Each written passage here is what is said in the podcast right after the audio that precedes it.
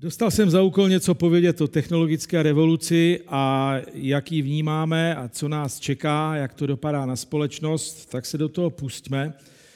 Podívejte se, nikdo si neuvědomuje, že je tomu teprve 26 let, co do České republiky přišel internet. Z Lince po prvním kabelu do ČVUT, tam do Cesnetu a začali jsme provozovat internet. Mobil máme, digitální mobil, něco přes 20 let.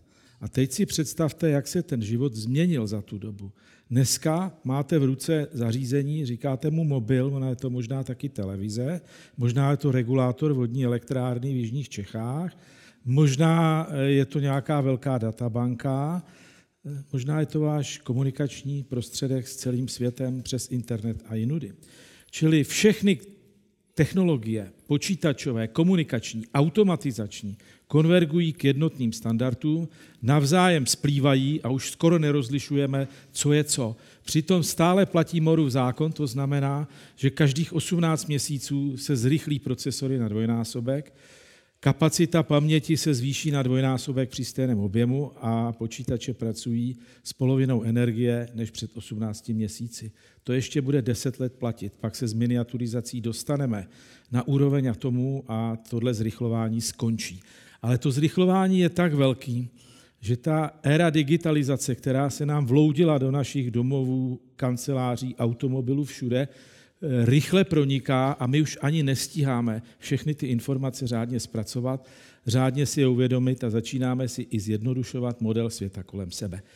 My eh, říkáme, že nastala éra digitalizace a virtualizace. Virtualizace ve smyslu, že v prvky reálného světa, se nám zobrazují někde v nulách a jedničkách, mají tam skovanou o sobě informaci. Na tuhle situaci jsme my jako občani nebyli moc připraveni, postupně to vstřebáváme, ale průmysl připraven byl a řekl si, proč teď nespojit všechny stroje, roboty a doje, spojit to do jednoho a začít s novým konceptem. Konceptem čtvrté průmyslové revoluce. S tím přišel pan profesor Wallster v roce 2013, ono to je jenom 6 let. A co od té doby jsme, jaký krok jsme prošli i u nás. A ta hlavní myšlenka je takto, takováto. Počítačem propojíme výrobní stroje, transportní zařízení, ale také produkty s tím výrobním zařízením. Čili produkty začínají být napojeny na internet, na komunikační síť a mohou proaktivně vyjednávat, kdo jim vyvrtá díru, kde to udělají nejrychlejš, eh, který dopravní prostředek je tam nejrychleji odveze. Čili i pasivní prvky reálného světa, výrobky, které se obrábějí, se stávají aktivními a stejně tak osoby, a to všechny, které jsou zapojeny do procesu, a všechny další subsystémy, což je mzdové oddělení, plánovací, výzkumné, to je také jednotka, která musí komunikovat s výrobou, dokonce s výrobkem a tak dále. Čili smyslem je počítačovým propojením vytvořit inteligentní distribuovanou síť naprosto různorodých entit, kde každý fyzický objekt je reprezentován svým softwarovým modulem, takzvaným virtuálním dvojčetem nebo dvojníkem. A dnes už se začínají produkty složitější prodávat včetně svého virtuálního dvojčete, který nese informaci o tom produktu, o jeho využívání, ošetřování přes celý životní cyklus. Čili všechny tyto entity mohou v té síti komunikovat, vyjednávat, hledat optimální řešení.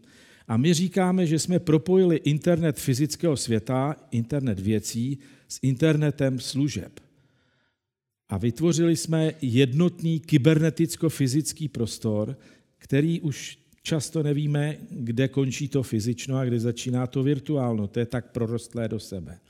Čili celý fyzický výrobní úsek v továrně můžeme reprezentovat virtuálně ve virtuálním prostoru pomocí dvojníků, kteří mezi sebou komunikují, dojednávají, optimalizují. No jo, tak eh, to byste pochopili, že je kyberneticko-fyzický prostor, ale on ještě Třetí prostor se do toho vkrádá. Prostor sociální, totiž lidé, jak komunikují s těmi počítači, stroji, tak se začínají jinak chovat, jinak vnímat. Dělníci se jinak chovají ve výrobě. My se jinak chováme ke zprávám, které nám chodí přes internet, GSM a já nevím co všechno. Čili mění se postavení a chování lidí, lidé se také více uzavírají do uzavřených celků, komunit, které komunikují přes Facebook a do celého toho prostoru vniká třetí složka sociální. Čili interakce internetu věcí, internetu služeb a světa sociálního je dnes zkoumána samostatnou vědní disciplínou, která se nazývá kybermatika a nabývá čím dál tím více na populárnosti, zejména v Japonsku. Čili hlavní myšlenkou je totální prosíťování relativně autonomních jednotek, každý může komunikovat s každým a principiálně může dojít k úplné decentralizaci komunikace v tom systému. Ale ta exploze možností komunikovat je tak obrovská, že by to nemělo smyslu, pokud by jednotlivé uzly, jednotlivé ty dvojníci nevěděli přesně, s kým mají vyjednávat, o čem mají vyjednávat, čili pokud by nebyli vybaveni znalostí o výrobním procesu, o tom, jak mají být obráběni, čili ten výrobek musí nést informaci, jak má být obráběn, koho se má zeptat, eh, proč se ho má zeptat, co od něj má očekávat. Čili dodává se tomu znalost a pomocí znalosti jsou provázány větší či menší skupiny těch jednotlivých virtuálních dvojčat do smysluplných celků, které pak zabezpečují danou funkci nebo dané funkce, dané funkcionality. A tomu říkáme, že dochází k znalostní integraci celků ve virtuálním prostoru na základě znalostí, které mají ty moduly k dispozici. Eh, tadyhle ukážu jeden obrázek, jehož nejsem autorem. Autorem je můj kolega Karnouskos eh, ze SAPu a ten ukazuje na jedno veliké paradigma, se kterým se budeme čím dál tím více setkávat. Eh, v pravodole vidíte plochou komunikační síť a vidíte, že od ní vedou šipky k libovolnému libovolné úrovni v té hierarchie. Hierarchie pyramidální odpovídá období Computer Integrated Manufacturing 90. léta přelom tisíciletí a znamená to, že ve firmě se řídí od spoda, od výrobních procesů v reálném čase přes řízení dílny, přes skejdu až po nejvyšší management. To je hierarchický způsob řízení, ale průmysl 4.0 zavádí možnost, že z každé úrovně, každý prvek může komunikovat s kýmkoliv. Ředitel se strojem, Eh, obráběný výrobek s oddělením návrhu. Čili každý může komunikovat s každým a to je ta plochá komunikační infrastruktura napravo, ale zůstává hierarchická rozhodovací struktura nalevo. Čili dochází k určitému paradigmatu, kdy hodně se komunikuje na, placho, na plocho téměř bez centrálního elementu, ale nakonec zbyde to rozhodování na té hierarchické struktuře. A to je paradigma, které je velmi důležité. Určitě nemůžeme v továrně připustit, aby tam byla jen plochá komunikace a každý si komunikoval s kým chtěl a nikdo neudělal finální rozhodnutí. Ale na druhé straně chceme těch rozhodnutí v hierarchické struktuře co nejméně. Tak, eh, lidé vstupují do eh, těch sítí pomocí specializovaných rozhraní, což jsou třeba tablety, notebooky, obrazovky a chovají se jako každá jiná entita, jako každý jiný softwarový modul. E, velice se rozšiřuje rozšířená a e, virtuální realita, protože to pomáhá člověku se dobře orientovat ve výrobním prostředí, zobrazovat si data, zobrazovat si i stroje, které momentálně nejsou přítomny a on je může vidět v té výrobní lince. E, průmysloví roboti první generace, které kteří přenášeli rutině opakovaně těžké ingoty a byli zavřeni v klecích, z těch klecí vylézají a stávají se roboty lehčími, flexibilnějšími, roboty, kteří jsou schopni kooperovat s člověkem, spolupracovat s ním a učit se od něj. Čili stávají se pomocníkem člověka. Vlevo vidíte po první linku, která před pěti lety byla otevřena eh, v ABB v Jablonci a je to první dvojruký kolaborativní robot, který montuje s člověkem stykače. Vpravo vidíte použití robota obdobného typu kolaborativního v chirurgii. No, e, prosím vás, pokud hovoříme o čtvrté průmyslové revoluci, často se míchají data a, ča- a pojmy, a často je srovnávána s digitalizací. Prosím vás, mezi průmyslem 4.0 a průmyslovou technologickou revolucí a digitalizací je obrovský rozdíl. Digitalizace je podmínka té technologické revoluce. To je první nebo možná nultá úroveň.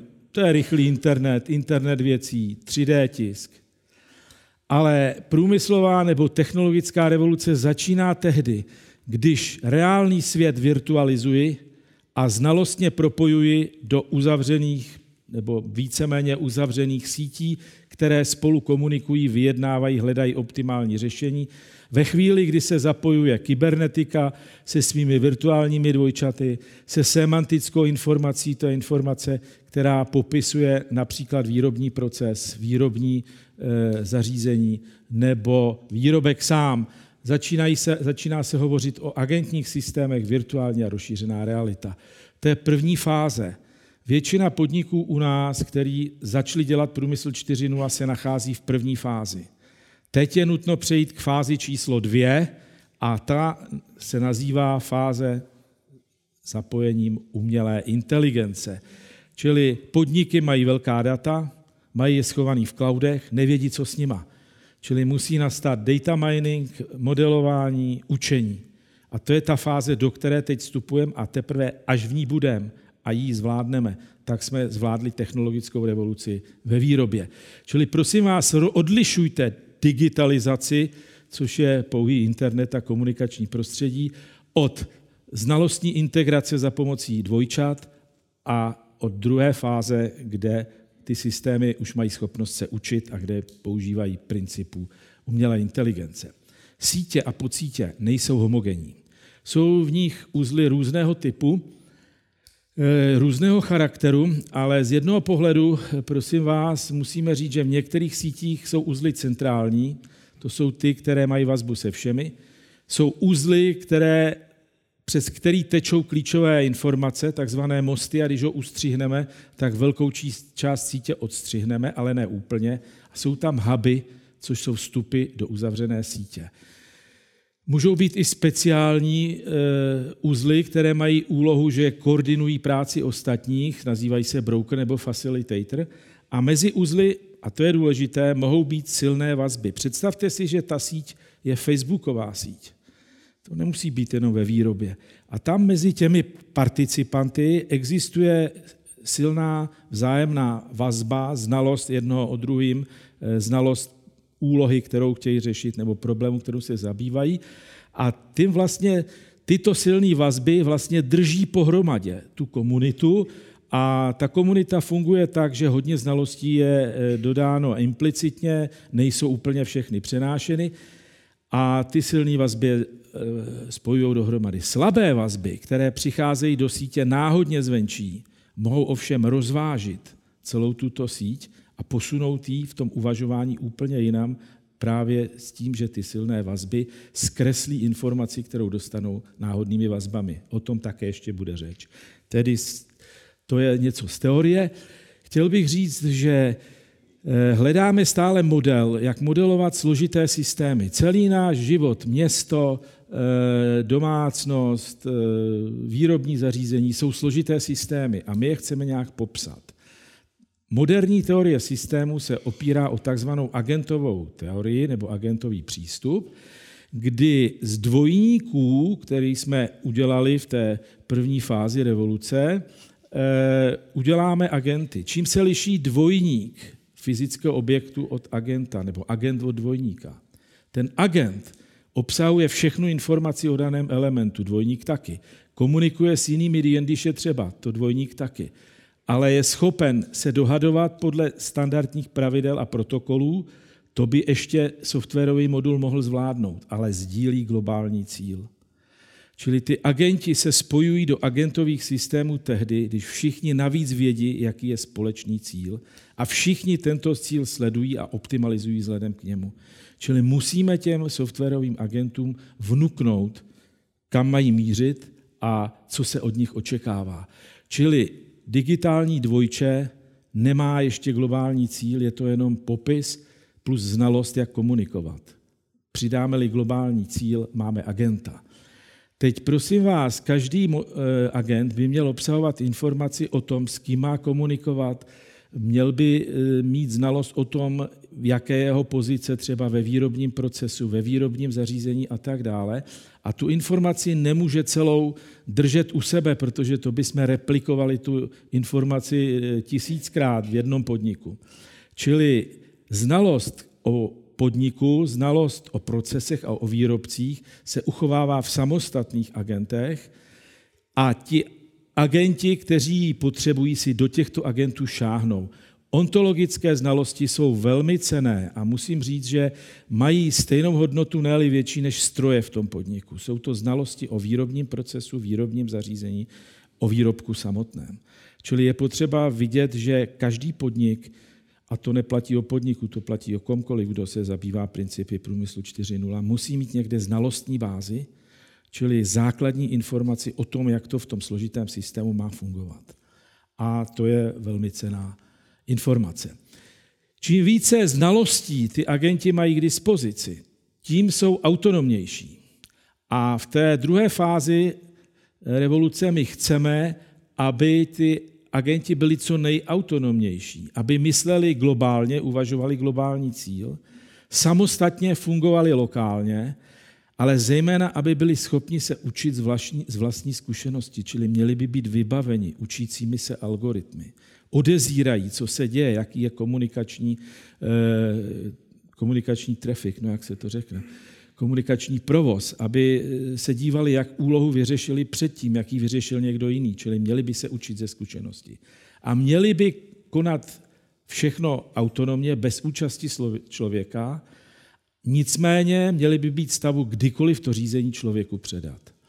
Čili výrobní systém budoucnosti, až skončíme tu druhou fázi, dostane jenom instrukci, je sestaven z autonomních systémů, které spolu komunikují, když je potřeba, dostane instrukci, pozoruj se půl roku a zkrať výrobu, čas výroby o 10%. Čili nauč se z toho optimálněji pracovat. Nauč se, jak vytvářet optimální sekvence a použij to při dalším plánování. Čili to začíná zavánět tím, že výroba bude službou. Jenom řekneme, poskytni takovouhle službu a pěkně rychle, za půl roku budeš rychlejší. No, pojďme dál. Eh, říkal jsem, že současná fáze technologické revoluce se opírá o umělou inteligenci. Opírá se o všechny metody, která tato vědní disciplína má k dispozici. Vědní disciplína to není mladá. Eh, umělá inteligenci je dneska, můžeme říct, no, 65 let. 65 let, od roku 70 se učí na ČVUT, čili to už je nějakých 59 let. A ne, 49. Ne, 49, ještě ne za stolik. Všechny ty metody, zejména neuronové sítě, agentní systémy, rozpoznávání situací, automatické vyvozování a dokazování, automatické plánování a rozvrhování, to všechno jsou metody, které se postupně rozvíjejí a rozvíjejí se po desetiletí. Ale jak se rozvíjejí? My jenom zlepšujeme modely, zlepšujeme algoritmy a děláme je efektivnějším. Efektivněji se učíme, protože algoritmy jsou rychlejší a pracují na rychlejších počítačích a tak dále. Mnozí lidé, filozofové, sní o tom, že z nebes se stoupí jakási mystická, božská umělá inteligence, která naleze do našich počítačů a začneme se chovat, nebo ty počítače se začnou chovat jinak. Nenastane to. Jediné, co nastane, že budeme stále zlepšovat a optimalizovat algoritmy a oni se budou navenek jevit inteligentněji. A e, prostě začne se nám to projevovat ve spojení s těmi fyzickými zařízeními, které napodobují člověka, což jsou roboti. A často se ptáme, jestli ta umělá inteligence bude tak dokonalá, že roboti nás ovládnou, že nastane průlom. Ta otázka je často kladená, já ji rovnou odpovím, než se mě na ní zeptáte. Eh, on ji prvně položil Kurzweil, že jo? hovoříme o Kurzweilově singularitě a ptáme se, zdali k ní dojde nebo ne. To je okamžik, kdy stroje převezmou vládu nad člověkem. Kurzweil v roce 2005 říkal, v roce 2045 už tady přijde ta moje singularita. V roce 2013 už posunul ten termín za rok 2085. Loni říkal, v tomto století se to nedočkáme. A proč se to nedočkáme? Protože aby stroje převzaly vládu nad člověkem, musí mít vědomí. A my nevíme, co je to vědomí ani v lékařství. S panem profesorem Benešem jsme diskutovali o otázce vědomí a on přiznal, že oni vlastně lékaři nedovedou definovat vědomí. Tak jak ho máme strojově vyrobit? Nicméně jsme se shodli na tom, že nezbytnými podmínkami pro dosažení vědomí strojů je, aby stroje nejprve měly aspoň emoce. Potom by si v dalším stupni měli uvědomit, kde jsou, kdo jsou ti jiní roboti a trochu s nima třeba mluvit na základě představy, on je taky robot, pošlu mu zprávu. A teprve ve třetím stupně by měli kreativně plánovat činnost k jistému cíli, který si sami vytýčí. My ještě neumíme u těch strojů ani e, přirozenou emoci. My ji umíme simulovat. To znamená, stroje se na vás můžou mračit, můžou plakat, ale to není nic jiného, než algoritmus vyhodnotil situaci jako pozitivní nebo negativní a navenek místo rozsvícení zelené nebo červené žárovky se na vás počítač usměje. Hypotéza, která se čím dál tím víc potvrzuje, je, že organická, anorganická hmota nebude schopna reprodukce. Čili nebudou se moci vytvářet nové generace robotů reprodukcí ve smyslu, že spojují nejlepší hodnoty, nejlepší kvality svých rodičů.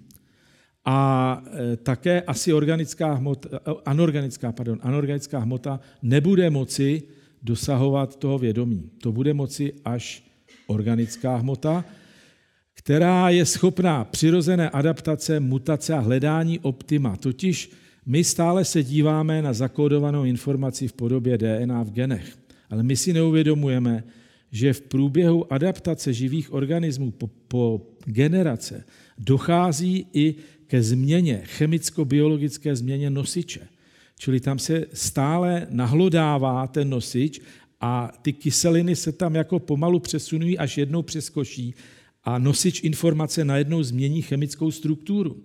Čili je potřeba se věnovat epigenetickým mechanismům. Bílkoviny na povrchu chromozomu fungují jako spouštěče genů.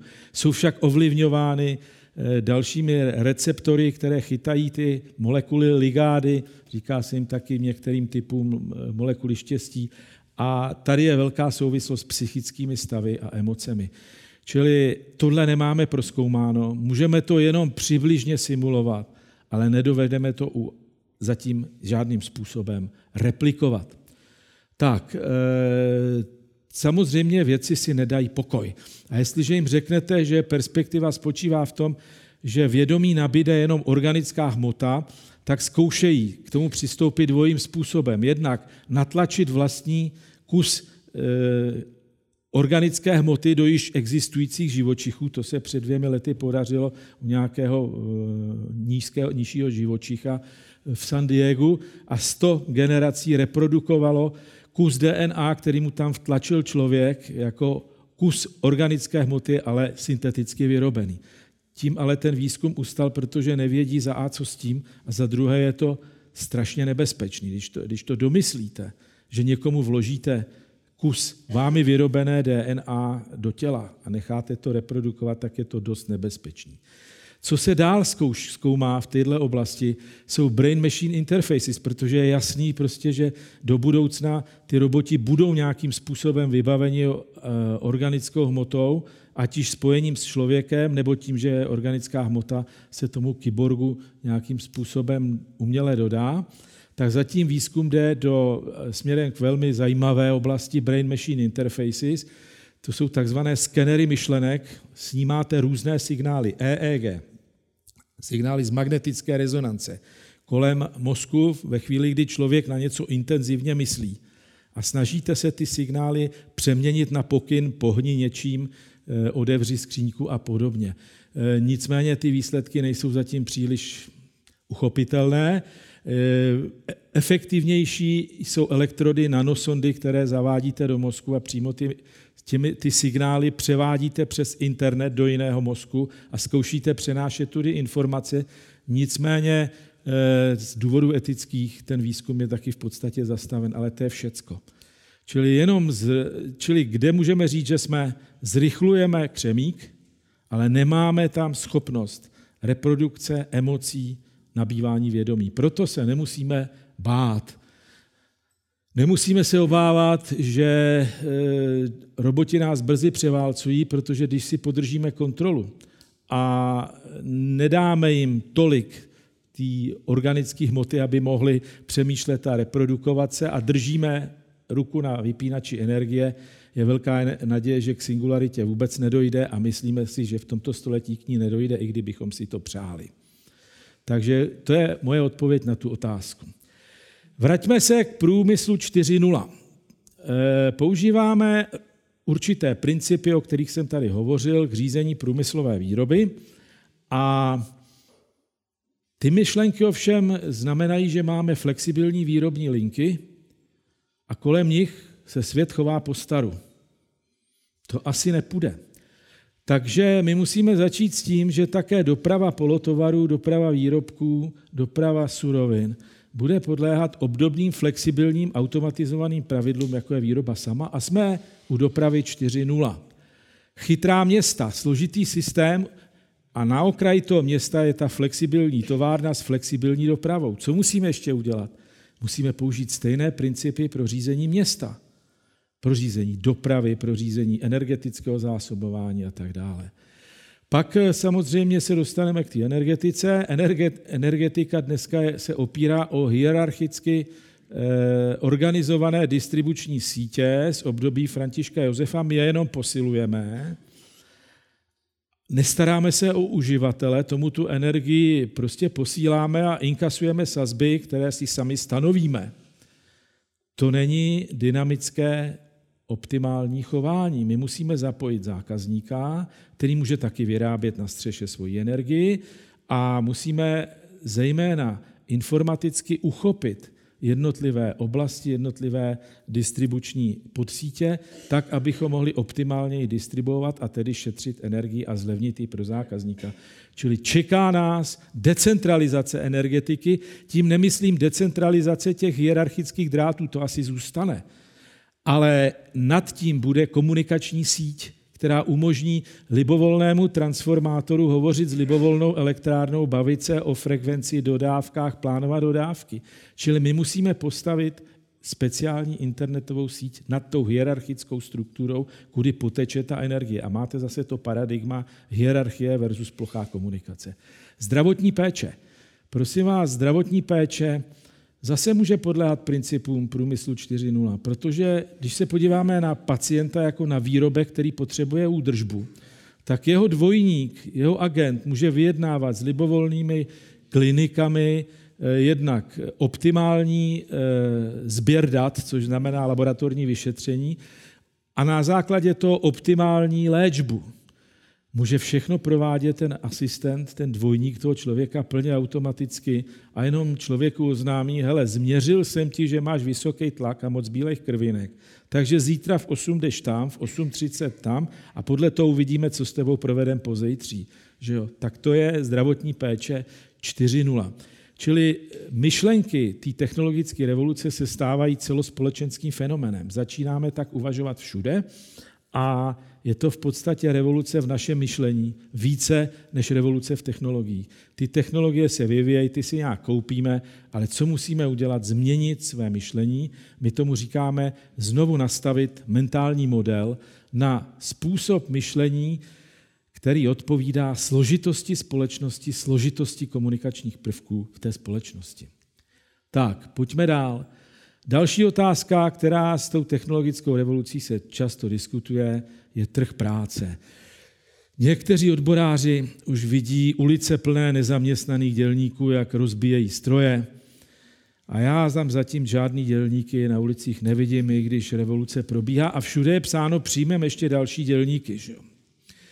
Čili co nastane? Nastane to, že se někdo musí zrekvalifikovat. A to poměrně velké procento profesí projde změnou ale lidí bude stále nedostatek, protože se vznikem eh, těch průmyslových nových principů eh, se změní charakter práce.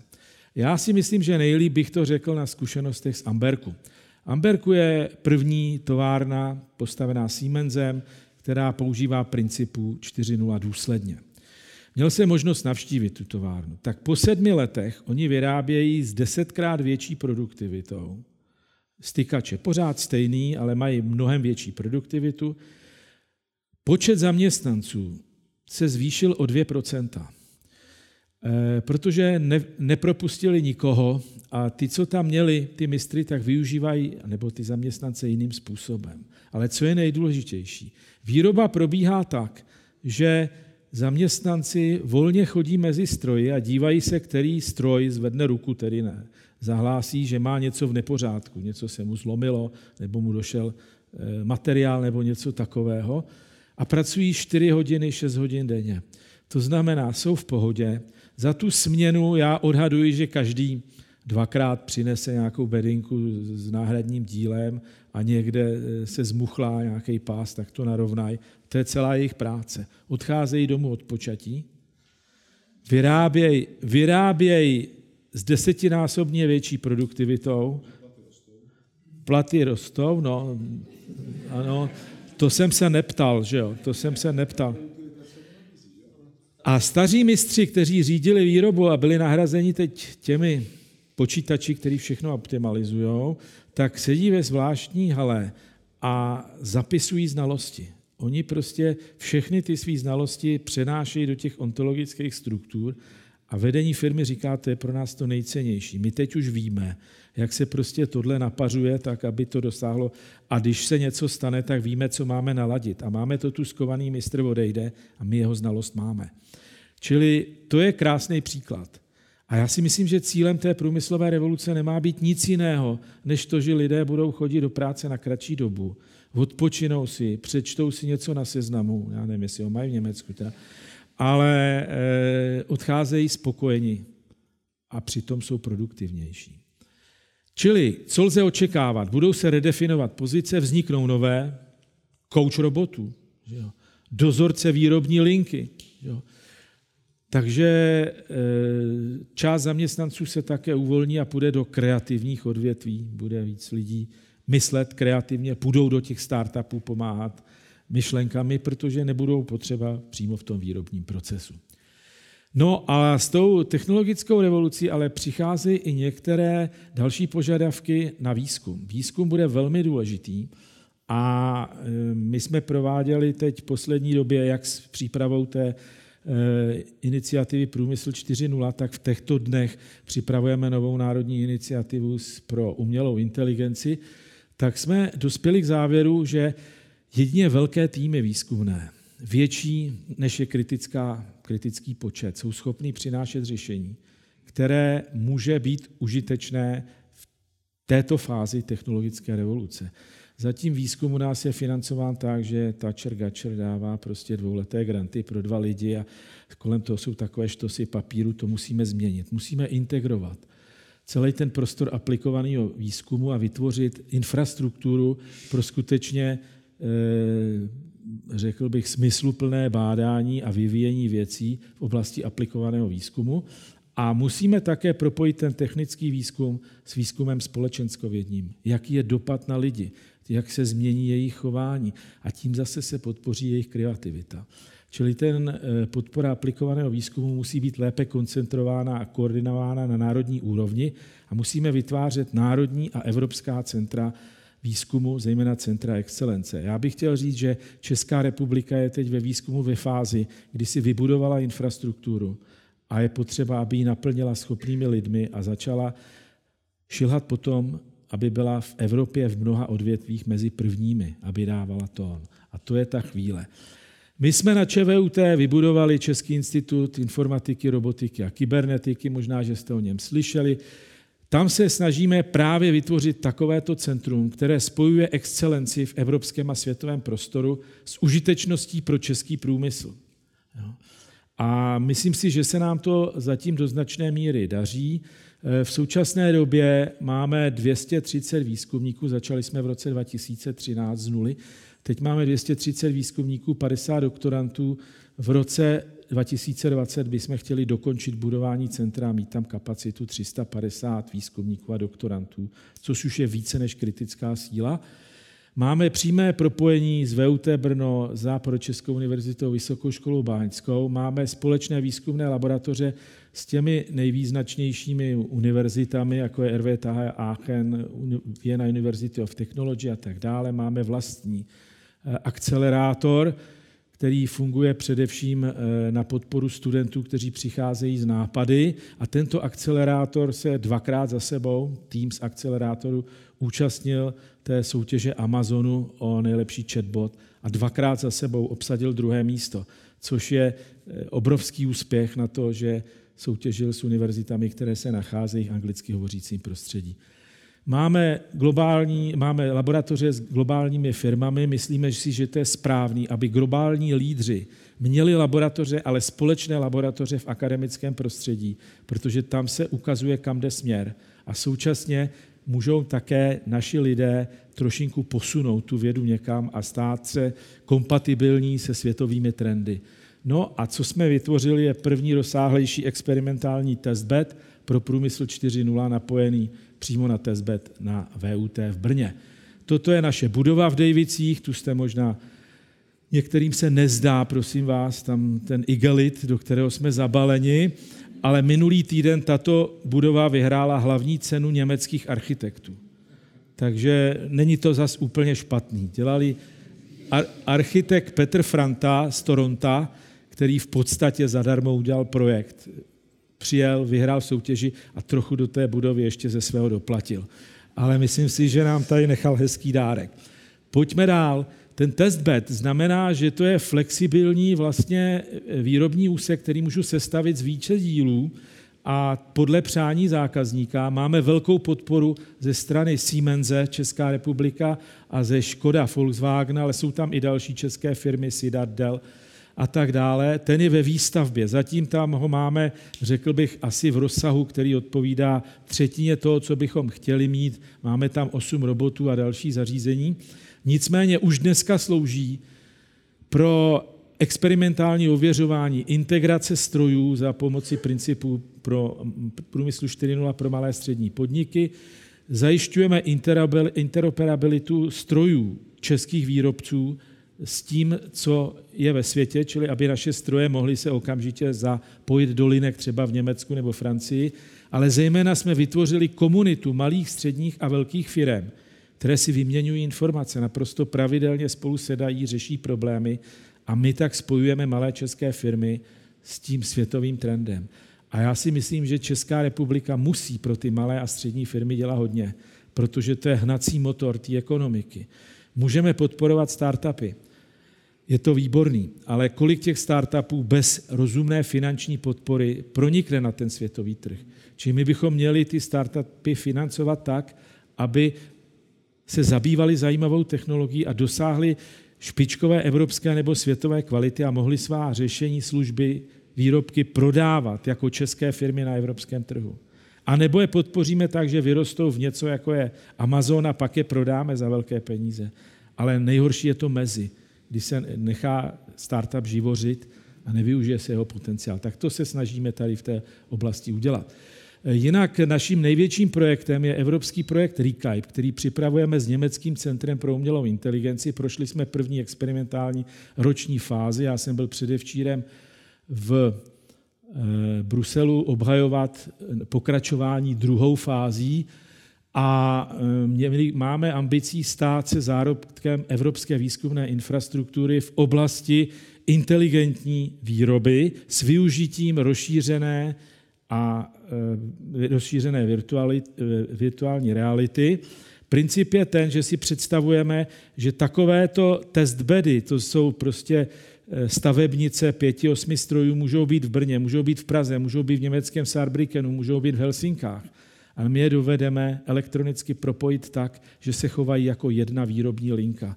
Ještě to navíc vidíme v té virtuální realitě a ještě navíc to fyzicky běží.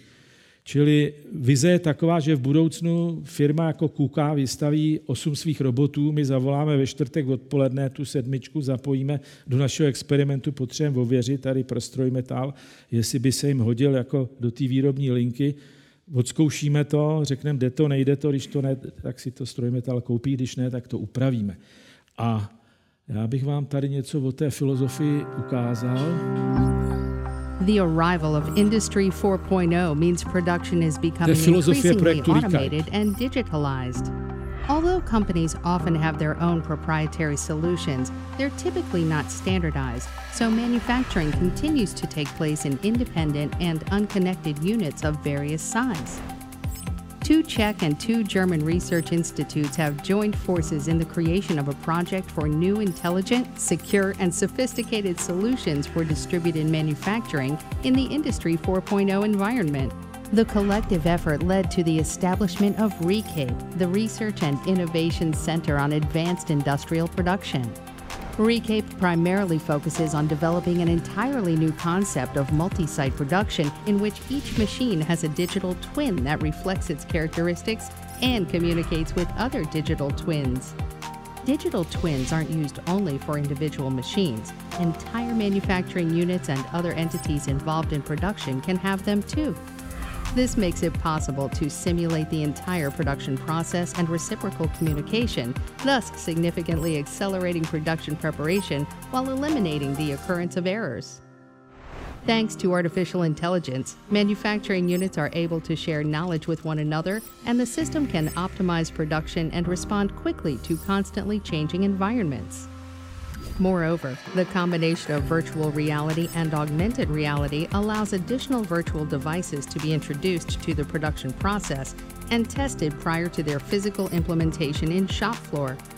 Likewise, potential new suppliers can enter the process, as well as the customer, who can configure the parameters of the required product and make other changes if necessary, even at the last minute. These are the principles upon which future automated multi site production networks will be built and upon which they will accelerate the implementation of new manufacturing processes, reduce production costs, and make it easier for companies to enter the market and value chains. Production as a service and shared resources. This is the future of industrial manufacturing. Tak doufám, že tenhle kratonký krotěnké video vám řeklo, o co nám vlastně jde a jak chceme přispět. Pokračuji dál.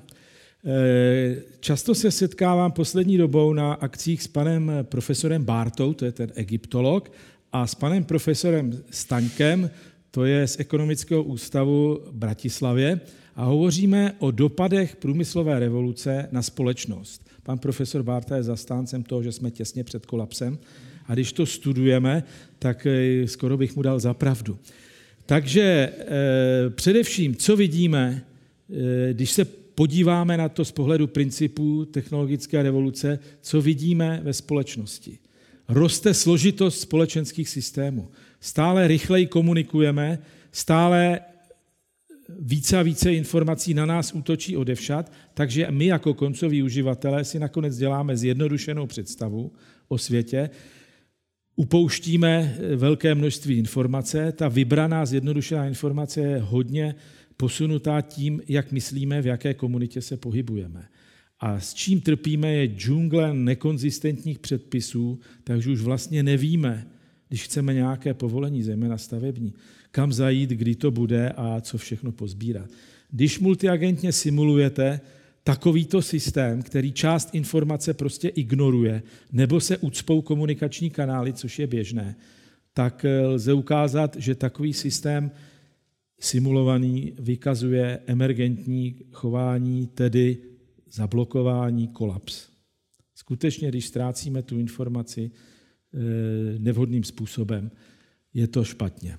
Druhý problém je, že společnost se fragmentuje na skupiny s rozdílnými, často protichůdnými záměry, záměry, zájmy.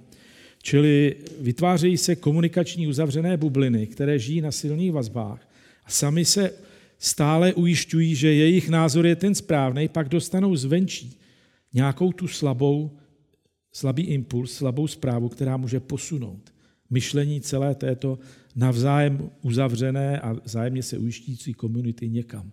Každopádně, jakmile se uzavřou komunity, tak dochází k plítvání zdrojů, protože nemáme globální optimalizaci, ale optimalizaci lokální, která je, se mnohonásobně opakuje a zase simulujeme-li to, je to plítvání. Uzavírání se do celků do uzavřené bubliny je jednak nebezpečím pro manipulaci, jednak je to ztráta zdrojů. Co nám chybí ve společnosti a čím dál tím více je to jasný, chybějí lídři, kteří by definovali vize a hodnoty.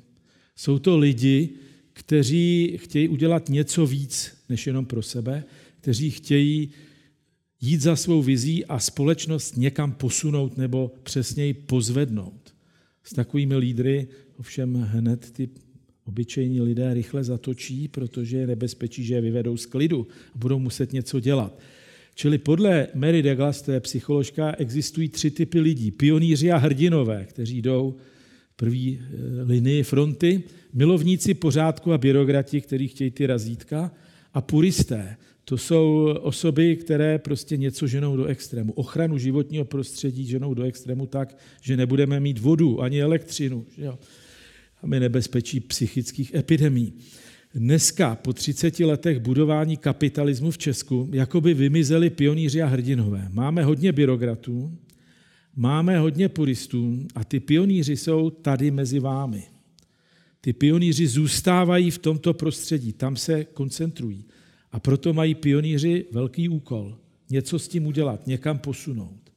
A když to všechno simulujete, tak eh, subsystémy, které nezdílejí globální cíle, nemusí najít vůbec řešení, nebo je řešení zjednodušené, triviální, nepoužitelné. To je další nebezpečí. No, Rostoucí blahobyt a nedostatek kritického myšlení. Všichni jsme spokojeni s tím, co máme, nechceme si své teploučko nechat zničit, své pohodlíčko. E, už jsme líní i kriticky posuzovat ty informace, které k nám chodí, tak je zjednodušíme a sploštíme. Kriticky postrádáme kritické myšlení, ale to je nebezpečný. Protože to může vést na pseudodemokracii, kde uvěříme náhodným heslům těsně před volbami a vede to a už tu vidíme velkou fragmentaci politické scény, tolik stran, každá vlastně se jen trošinku liší něčím a my to nedovedeme rozlišit. Čili úzce zaměřené myšlení vůdců. A to jsou všechno nedostatky, které, nebo věci, které lze modelovat. A nedávno vyšla anglicky kniha Niala Fergasna Věž a náměstí. Výjde česky asi v červnu nebo v červenci. On se dívá na dnešní společnost a její krizi eh, paradigmatem věže, která reprezentuje tu státní infrastrukturu, a ploché komunikační infrastruktury, což je ten internet. Čili vždycky tady byly věže, to je z království, císařství, republika, který něco hierarchicky rozhodovali a vždycky bylo náměstí, čili lidi, kteří na dvoře královským roznášeli drby, později na městských náměstích, dneska sedí doma a přes internet všechno vědí.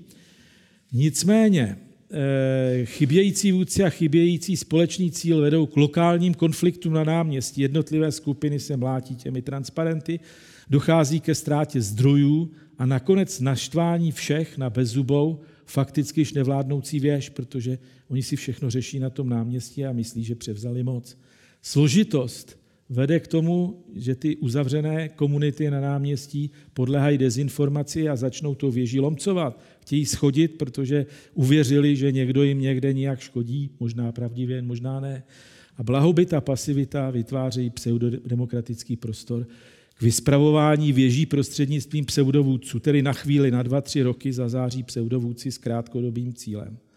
O co nám musí jít, abychom si uvědomovali hodnoty, abychom respektovali lídry a nechali se určitým způsobem vést k cíli, na kterém se všichni dohodneme. To je poučení z multiagentních systémů, které vycházejí z té průmyslové revoluce. Co přijde po té revoluci? Dneska ta revoluce technologická chce, aby jsme vyráběli levněji, rychleji, aby jsme měli obchody plný zboží co nejkratší době. Pátá revoluce bude, až budeme směřovat k udržitelnému rozvoji. To znamená, až budeme především vyrábět jen to, co právě potřebujeme. Až to, co nepotřebujeme, budeme sdílet s dalšími. A hlavním kritériem bude šetřit zdroje. A těmi zdroji jsou na prvním místě voda, potom elektřina, potom lidské zdroje a tak dále. Čili budeme směřovat ke společnosti lidí, kteří budou schopni vyrábět jen to, co potřebují, užijí a budou šetřit planetu pro další pokolení. A to bude ta pátá revoluce. Já ještě mám nějaký minuty. Tak, na závěr jsem byl požádán o trochu životních zkušeností, tak se pokusím. E, prosím vás, celá moje odborná kariéra je spojená s vysokou školou. Já jsem začal v 70. letech na ČVUT, Začal jsem, prosím vás, umělou inteligencí a robotikou. Robotika má tu tradici kvůli Čapkovi a musím říct, že dvě osobnosti mě ovlivnily při té mé diplomové práci a dizertační, kterou jsem mimochodem dělal na neuronové sítě a na rozpoznávání předmětů uchopených robotem. Problematika, která je ještě dnes stále řešena. Eh, měl jsem možnost pracovat u pana profesora Kotka, který, prosím vás, může za to, že tady kybernetika a umělá inteligence v České republice mají velkou sílu, velké kořeny a něco znamenají v Evropě i ve světě. Jeho jméno není často citováno, ale on přijel ze Stanfordu, kde se učil u profesora Vidrova, přišel s prvním a vůbec byl to jeden z prvních eh, neuronových sítí v Evropě, protože se naučil u zdroje. A on začal tohle prostě roznášet dál. Druhý, kdo nás ovlivnil všecky v té generaci, byl Ivan Havel, to je bratr bývalého pana prezidenta, který v roce 70 vydal knihu s názvem Robotika, a to je dílo, které stojí za to číst do dneška. Prostě on tam predikoval, ukazoval, jak ty modely, jak se to bude vyvíjet. Čili to jsou... Jinak já jsem pak pokračoval na tom ČVUT, eh, měl jsem možnost, a to byla další významná životní zkušenost, vyjet do západního Berlína, kde jsem u pana profesora Špůra, což je, prosím vás, v té době, v 80. letech nejvýznamnější profesor v oblasti průmyslové výroby, tak přímo s ním jsem tam pracoval, dodělal jsem si velký doktorát a od té doby jsme měli velmi dobrý kontakt. Takže to byla zkušenost traumy, ke které mě přivedla škola. Po revoluci jsem odhadl, že nastala chvíle, kdy je potřeba sem přitáhnout zahraniční firmy a vytvořit tu jejich výzkumné kapacity tak, aby jsme se na ně napojili a udělali tady, vybudovali eh, skutečně komunitu lidí, kteří jsou schopni pracovat vědecky ve světovém prostoru. Takže jsem v roce 1992 založil výzkumné středisko Rockwell Automation. To jsem vedl, kromě toho, že jsem na škole vedl katedru a měl tam nějaké přednášky a tak. Tu jsem vedl 17 let. Ale nejcennější na tom bylo je, že jsem se dostal do eh, skutečně vývojového eh, trendu celé největší automatizační americké firmy. Mnoho večerů jsem v Praze strávil s autorem, eh, s tím, kdo vynalezl programovatelný automat. To byl Odo Struger, který do, do Prahy rád jezdil, na malé straně měl rád taková no, zařízení pro napájení a dobrou stravu. A tam jsme probírali spoustu věcí. Čili mohl jsem se setkat s člověkem, který je dneska v technologické síni slávy zapsán v Chicagu, skutečně zapsán a vyvinul programovatelné automaty. A mohl jsem se podílet na vylepšení těch automatů a implementaci agentových systémů. Do dneška se to používá.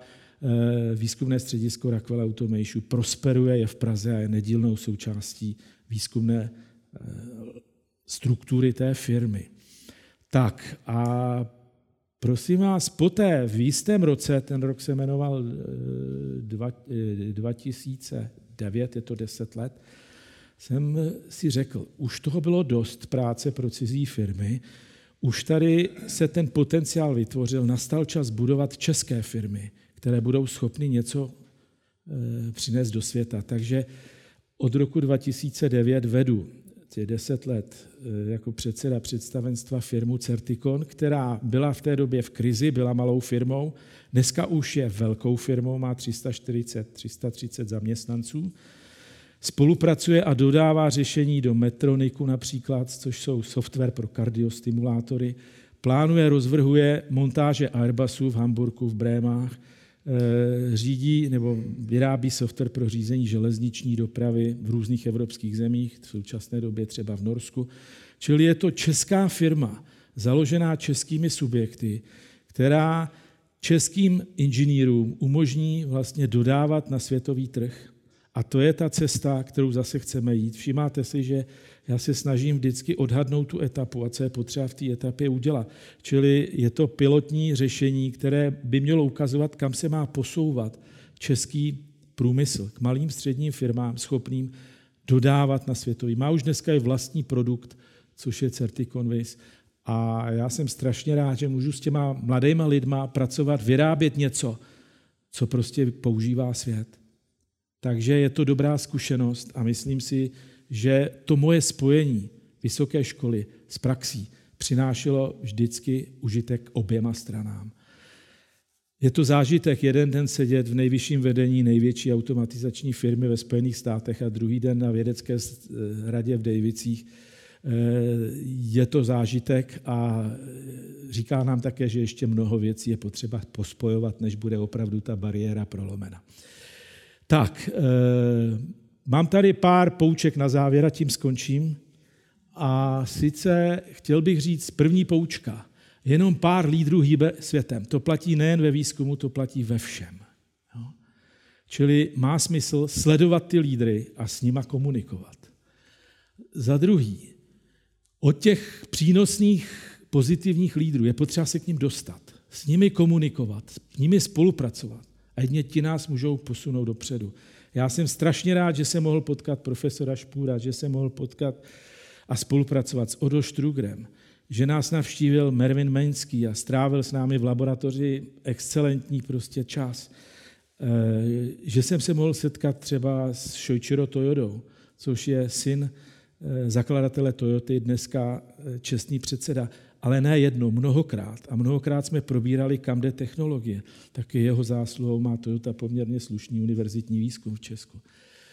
No a třetí poučka. Před těmito lídry není třeba mít žádný ostych. Jsou to normální lidi jako my. Mají normální problémy, jako my, úplně stejný. A jsou velmi skromní. Jediný, čím se liší od nás všech, že to mají dobře v hlavě srovnaný, promyšlený a vědí jasně, jakými tahy jít dopředu.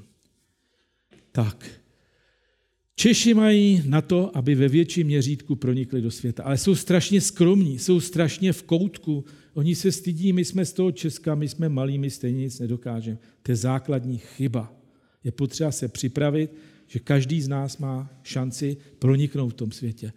Eh, pan Milfight, asi ho znáte, někde řekl, když chcete hrát první ligu, tak se v tom musíte cítit. Nemůžete se hroutit z toho, že jako kluk z České vesnice jdete za princem Charlesem.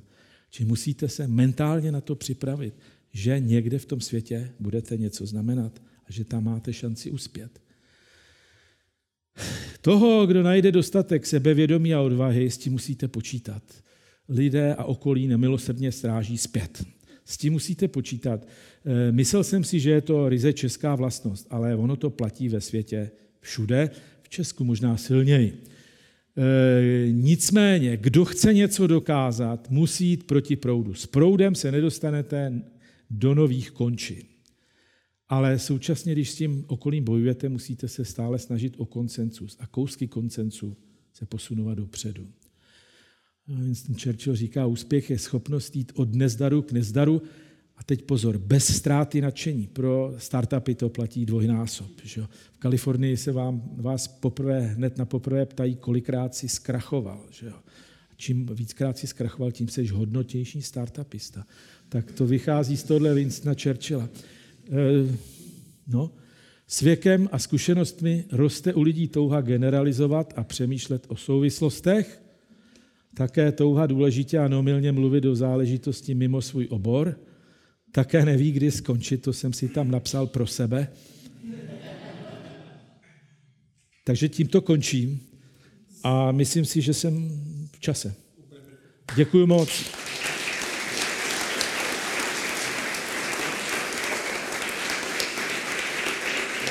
Děkuji.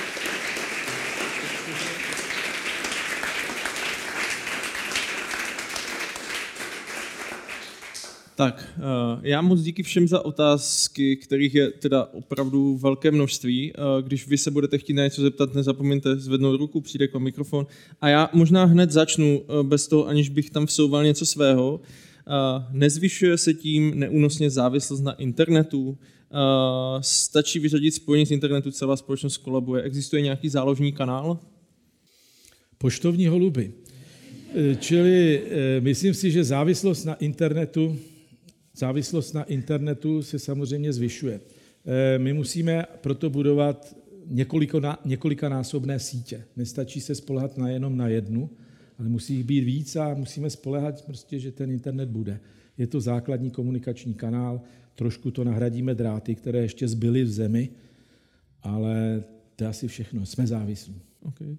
A tady je pro mě jako zajímavá otázka, co může Internet 4.0 nabídnout státní správě?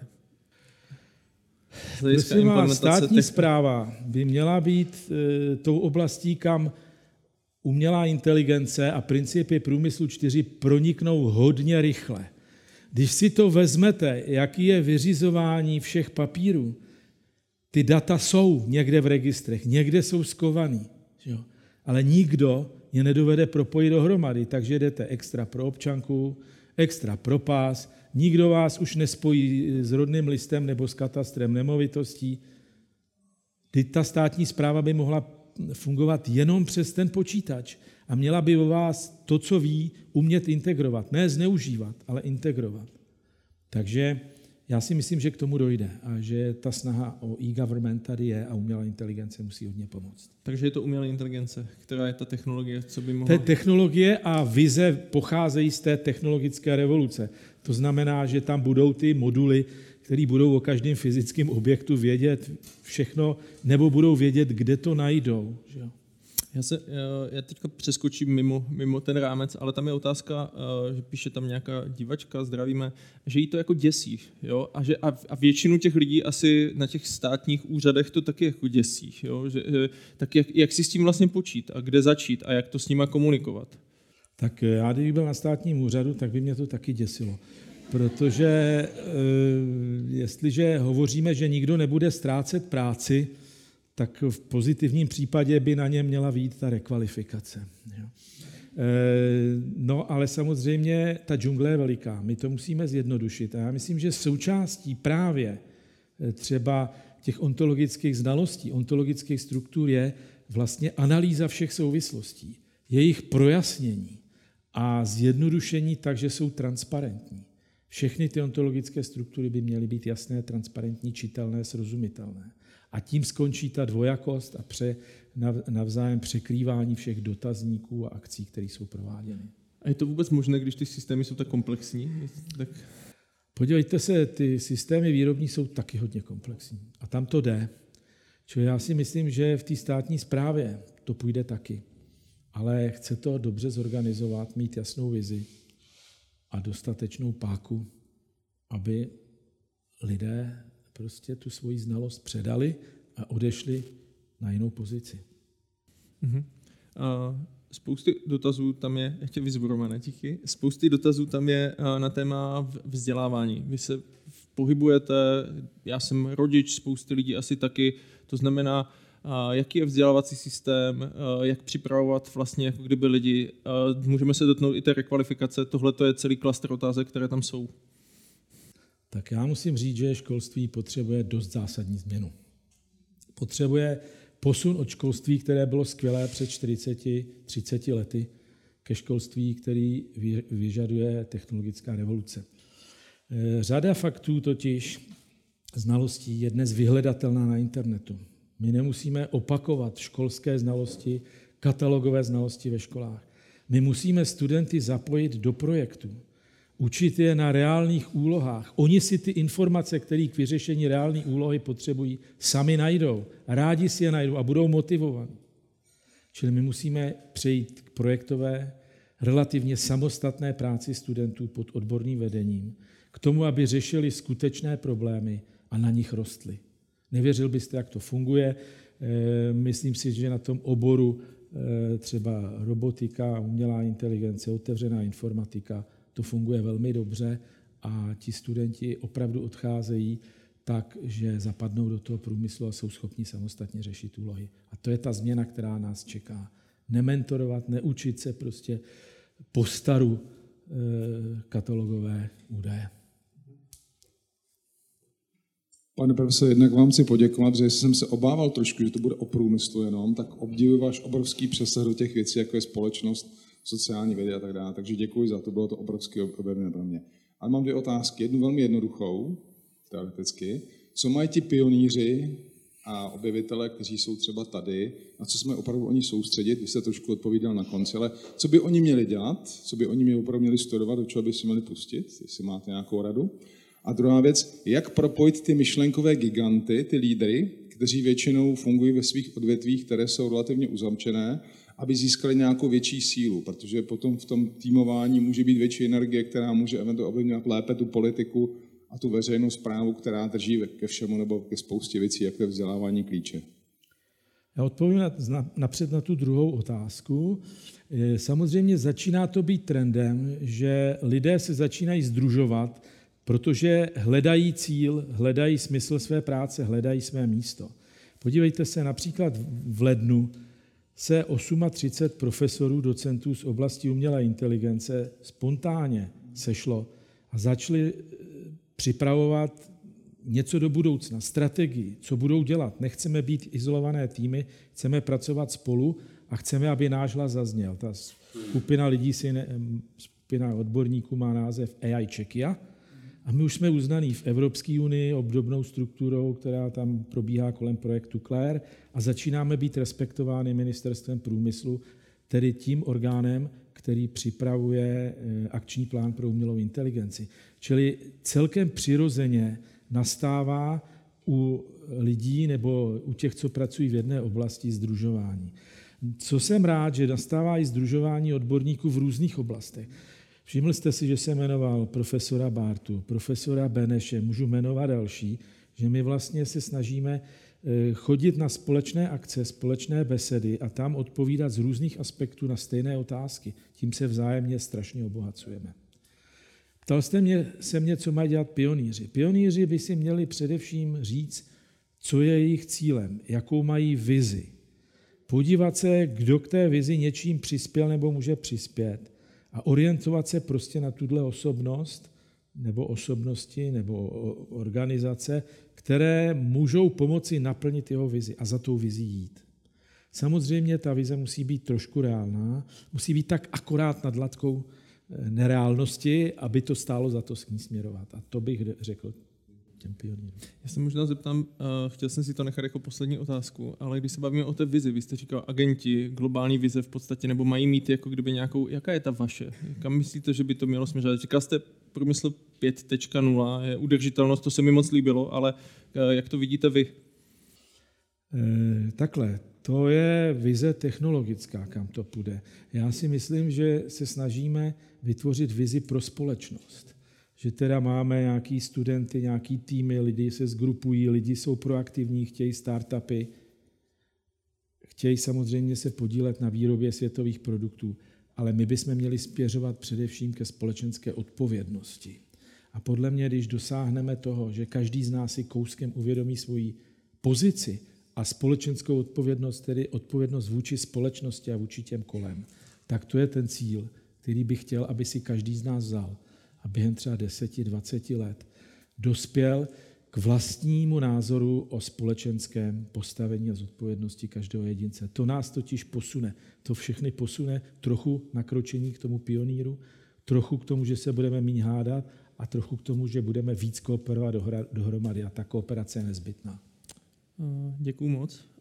Zeptám se, oblast, kolik výrobních firm v České republice je již ve fázi dvě, uh, to znamená to AI, a já to možná ještě trošku rozšířím, protože my, když jsme spolu diskutovali o snídani, tak uh, a já toho chci vždycky využít, že vy toho spoustu vidíte na světě, protože jezdíte už jako do firm a do zemí, kde to je hodně daleko. Vy jste mi říkal nějaké příklady z Japonska.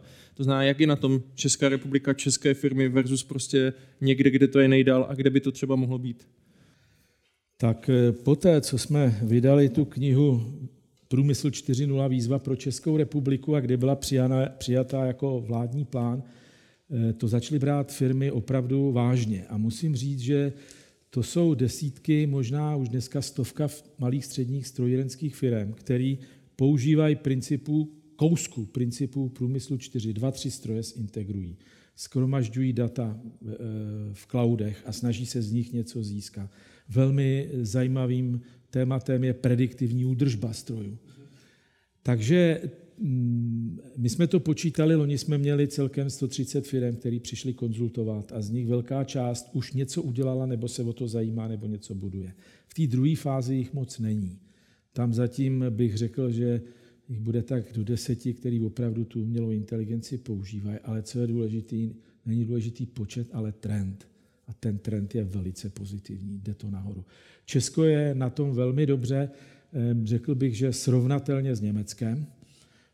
Náš, naše jaksi absorpce myšlenek té technologické revoluce je respektována i v Japonsku.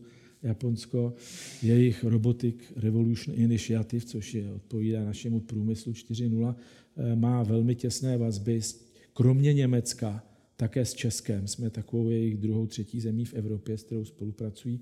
Tam to všem chápou jinak. Tam jim nejde o roboty tolik ve výrobě, protože říkají, Mitsubishi elektriky vyrobí a zařídí. Tam jim jde o roboty do domácnosti, partnery, e, asistenty doma. Chtějí tím dokonce řešit e, problémy singles, že budou prostě ty singles žít s robotem. Čili tam více než 50% prostředků na robotiku jde do sociálních aplikací robotů a myslí to vážně. Já tady mám uh, otázku zase zpátky na tu rekvalifikaci. Nejde, nejde ze všech udělat datové analytiky, Gaussovka je neúprostná, uh, práce v kreativních odvětví ve službách. Kdo to zaplatí? Jak tady tohle jako bude fungovat podle vás? Bude to fungovat tak, že budeme mít při vyšší produktivitě práce v továrnách a při vyšší efektivitě dopravy a tak dále vyšší příjmy. A z těch vyšších příjmů budeme muset zaplatit ty služby eh, v nemocnicích, eh, v zařízeních pro starší a tak dále. Čili eh, ta společnost musí přerozdělit ten produkt, který dostane, aby mohla zaplatit lidi ve službách, kteří poskytnou služby lidem. Jiná cesta asi není a takhle to ty ekonomové i plánují. Čili méně lidí bude vyrábět hodnoty, více lidí bude těch hodnot využívat pro nenahraditelné služby s osobním dotykem pro lidi. Já bych taky rád poděkoval za skvělou přednášku. Já se vrátím trošku níž s otázkou. Hraje z vašeho pohledu nějakou roli v průmyslu 4.0 decentralizovaná databáze, blockchain? Myslím? Blockchain, prosím vás, eh, rozlišujeme a lidé to pletí, pletou. Bitcoin a blockchain. Blockchain je technologie a ta technologie bude sehrávat čím dál tím větší roli. Bude. Eh, například v energetice. V energetice bez blockchainu eh, se nehne. Ta informatická, ta informatická řešení se nehnou z místa. Tam je potřeba zafixovat. Uložit lokálně, ale už nemít možnost to žádným způsobem měnit. Čili ta technologie, ta, prosím? Státní zpráva je to samý. Jo? Ale já samozřejmě to vidím hodně z té technické a vidím to, já už jsem o té státní správě hovořil, už nechci se k tomu vracet, ale ta energetika je strašlivě důležitá. Prosím vás, eh, všechny ty úvahy o průmyslu 4.0 vedou k tomu, že my budeme muset změnit energetiku. Je to vůbec první problém, se kterým se budeme potýkat, protože uhelné elektrárny se budou zabír, zavírat, jaderná se už nepostavila strašnou dobu, sem tam nějaká zelená elektrárna, ale to nebude stačit. Po roce 2021-2022, kdy se zavřou nějaké uhelné, budeme v problémech, tak tak výjdem s energií. Po roce 2030 už budou problémy. A lze to řešit využíváním lokálních zdrojů s použitím informatiky. Pardon. Jo, navazuju. Elektromobilita, že rostoucí nebo kapacita distribuční sítě. Prosím vás, elektromobilita, tak všichni teď hurá na elektromobily, všichni přijdou večer v 7 hodin, zapnou si elektromobil do sítě a už neuvidějí večerníčka. Jo, ani to auto nenabijou, s tím nikdo nepočítá. Čili jestli se nad tím nepostaví informatická infrastruktura, která bude organizovat odběr a povolovat odběr jednotlivým automobilům někdo, někomu mezi druhou třetí ráno, že jo? Někomu, jestli nebudeme to řídit, tak síť skolabuje a budeme bez ledniček, televizí a metra. Já, já se možná, já se možná zase tam zpátky, potřebuje AI skutečně vlastní vědomí, aby ovládla lidstvo, Nestačí jenom, aby skupina uh, fantastických hackerů implementovala cíle, jdou proti, jako, které jdou proti zájmu lidstva nebo jdou v jejich zájmu. To znamená, je tam ta, asi kyberbezpečnost, je myslím ta otázka směřovaná tady tímhle tím způsobem. E, to jsou dvě rozdílné otázky. Ta otázka číslo jedna je, roboti potřebují vědomí k tomu, aby vědomně nás ovládli. Otázka druhá říká, jestli technologie dneška nemůžou šílenci na zemi zneužít. A já říkám, můžou a čím dál tím budou jí se snažit zneužívat víc. A my musíme proto investovat do bezpečnosti. A myslím si, že jestli teda jsme identifikovali teď při analýze toho, kde umělá inteligence je nedostatečně využívaná, je to bezpečnost. Prostě nedá se nic dělat. Eh, ti, co chtějí poškodit nějakou infrastrukturu nebo někoho, využívají hodně umělou inteligenci a proti ní musí nastoupit odvetné kroky, odvetná ochrana opatření založená na podobných principech. Mně se líbí otázka, kterou tady položil někdo. Nehlupne tím populace, když všichni budou jen doplňovat materiál strojům a následné stroje budou vyrábět stroje. Jak se na tady tohleto díváte? Prosím vás, na to, co lidé udělají se zbylými 20 hodinami v pracovní den, e, na to můžeme mít vliv jenom nepřímý. E, jsou lidé, a to jsou zejména ty pionýři, kteří to využijou k tomu, že budou si zvyšovat laťku a půjdou za tím cílem s větší vervou a budou studovat a budou se kultu. Jsou lidé, kteří to stráví v hospodě, ale s tím nic neuděláme, jenom eh, můžeme je k tomu nabádat a říkat, neblbni, užij ten život kvalitně, my ti dáváme všechny předpoklady. Mm-hmm. Tady, Nebezpečí tu je. Tady je napsané snížení pracovní doby se už predikovalo s příchodem počítačů, doteď se to nestalo. Uh, nebudou naopak pracovní nároky stále, stále růst, doba se prodlužovat? Eh, to doufám, že ne, eh, že by se z počítači se pracovní doba neprodlužovala, jenomže eh, my jsme zatím ty počítače jako nástroje udělali pro uživatele, zejména ve státní správě. Tak složité, že oni tam musí trávit tu dobu a pracovní dobu jim nemůžeme zkrátit. Prostě nepodařilo se o tolik zvýšit produktivitu práce, abychom mohli zkracovat pracovní dobu. a případně vize pro patentový právo ve vztahu k inovacím. Protože jsem četl, že třeba na té startupové kultuře v Americe nejvíc vydělávají právníci. Tak eh, jak to vidíte vy? Eh, já vidím to tak, že v Česku jsme hodně zaostali v tomto, že jsou nedostatečně chráněna práva těch, kdo něco vynaleznou což má za následek to, že lehce někdo okrade, lehce se přijde někdo podívat na váš startup, poděkuje vám a e, udělá si to za rohem znova. Myslím si, že ta role tu bude a proto taky teď vznikl dokument, připravil ho, e, připravil ho Ústav státu a práva, je velmi dobrý, je ke stažení. A tam je to, co je potřeba udělat v právu. Právě pro inovační kroky, pro startupy, a je toho opravdu hodně. Ten právní systém se musí dost změnit. Já to trochu doplním. Jedna věc je být chráněn. Druhá věc je, že korporace jako třeba Apple že jo, si slí prostě hromady eh, inovativních nápadů, které se jim ale nehodí, nevyplatí z nějakého důvodu realizovat. A tím pádem je kdokoliv jiný blokován to jakkoliv využít. Takže pokud oni nikdy nenajdou motivaci to prodat, tak celý svět je o to ochuzen. Přijde mi to jako zásadní eh, bariéra pro přechod k tomu průmyslu 5.0, jak říkáte, kde ty ideje už jsou trochu jinde než technologické. Musíte vymyslet něco lepšího, než zapatentovali. A posunout to a nenechat, si to, nenechat jim to koupit, že aby to zase založili do trezoru. To je boj, se kterým prostě zatím si nevíme rady. No. Ale to patentové právo prostě tady je a bude. Já možná doplním tu otázku, protože je tady nějaká další uh, od, uh, o tom, co si myslíte o Elonu Muskovi. On když otevřel v podstatě jako kdyby všechny tady tyhle ty svoje patenty uh, veřejnosti a, a vůbec, co si o něm myslíte jako o sobě, je tady otázka. Je to, je to, je to ten pionýr? Je to pionýr, jednoznačně je pionýr. Dokonce bych řekl, že přesně zapadá do toho Churchillova citátu, jo, ale on ví, že musí udělat chyby, protože ne, od nich se učí on i další. Čili já ho považuji za odvážného pionýra, který dělá věci promyšleně, ne vždycky mu výjdou, někdy ho to sebere a on se zase zvedne a půjde dál. Takže je to pionýr. Rozhodně není byrokrat.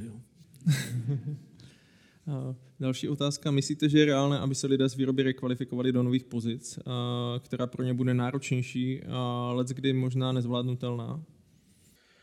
Tak eh, samozřejmě ne pro všechny bude zvládnutelné všechno. Ale myslím si, že třeba dozorce výrobní linky zvládne téměř každý. Samozřejmě trénovat robota, na to už určitou kvalifikaci potřebujete, ale zase ne tak velkou, aby se nedali lidé natrénovat, jak trénovat roboty. Čili myslím si, že každý si najde tu svoji parketu, ale navíc podívejte se do minulosti. Při každé té průmyslové revoluci nakonec všichni si našli nějakou novou parketu a po ní se zvýšila zaměstnanost. Čili já to očekávám i tady. To je moje odpověď. Já se, já se možná zeptám, uh, vemte mě teďka jako člověka, který se nezajímá o inovace, jsem prostě běžný občan, který nějakým způsobem funguje. Uh, co bych já měl dělat, abych vlastně ten trend jako, jako chytil a abych byl schopen vlastně, abych byl schopen vůbec fungovat do budoucna se svojí rodinou, ve své domácnosti, bavíme se o energetice a tak dále. Jak bych měl začít přemýšlet, od koho bych se měl třeba začít učit? No, já si myslím, že by především každý se měl zamyslet nad tím, kde je a kam směřuje, co chce dosáhnout. Měl by se seznamovat eh, s novými technologiemi a technikami, to znamená, měl by mít doma... 3D tiskárnu. Prosím? 3D tiskárnu třeba. 3D tiskárnu. A jenom se tam, kdo, kdo ji má? Jenom kdo má doma 3D tiskárnu? OK. Jenom se zvedly se tři ruce, nevím, jak je to u vás. No ale to budeme mít každý druhý tu 3D tiskárnu. Že jo? Čili měl by se seznamovat s technologiemi, aby věděl, jak na to speciálně v České republice lidi jsou zvyklí prostě improvizovat a využívat netradičně ty technologie, ke kterým se třeba náhodou dostanou. Že? A použít je inovativním způsobem. Takže já si myslím, že bude tu prostor více volného času na to přemýšlet, co s ním, kam směřuji, co, čeho chci dosáhnout. Děkuji moc, pane profesore. Díky moc za vaši Děkuji za pozvání. Díky. Děkuji.